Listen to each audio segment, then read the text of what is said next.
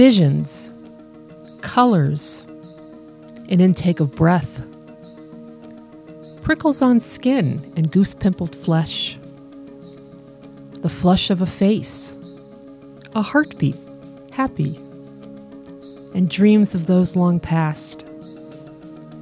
Body, soul, and unearthed psyche speak to us in ways that confuse, even bewilder.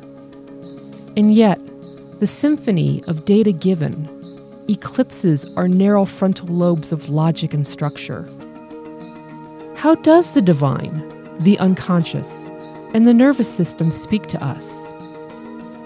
The Song of Psyche, through mystics, poets, body workers, and others, looks at a different kind of languaging that exists beyond our words. How do you speak if you're a nonverbal being?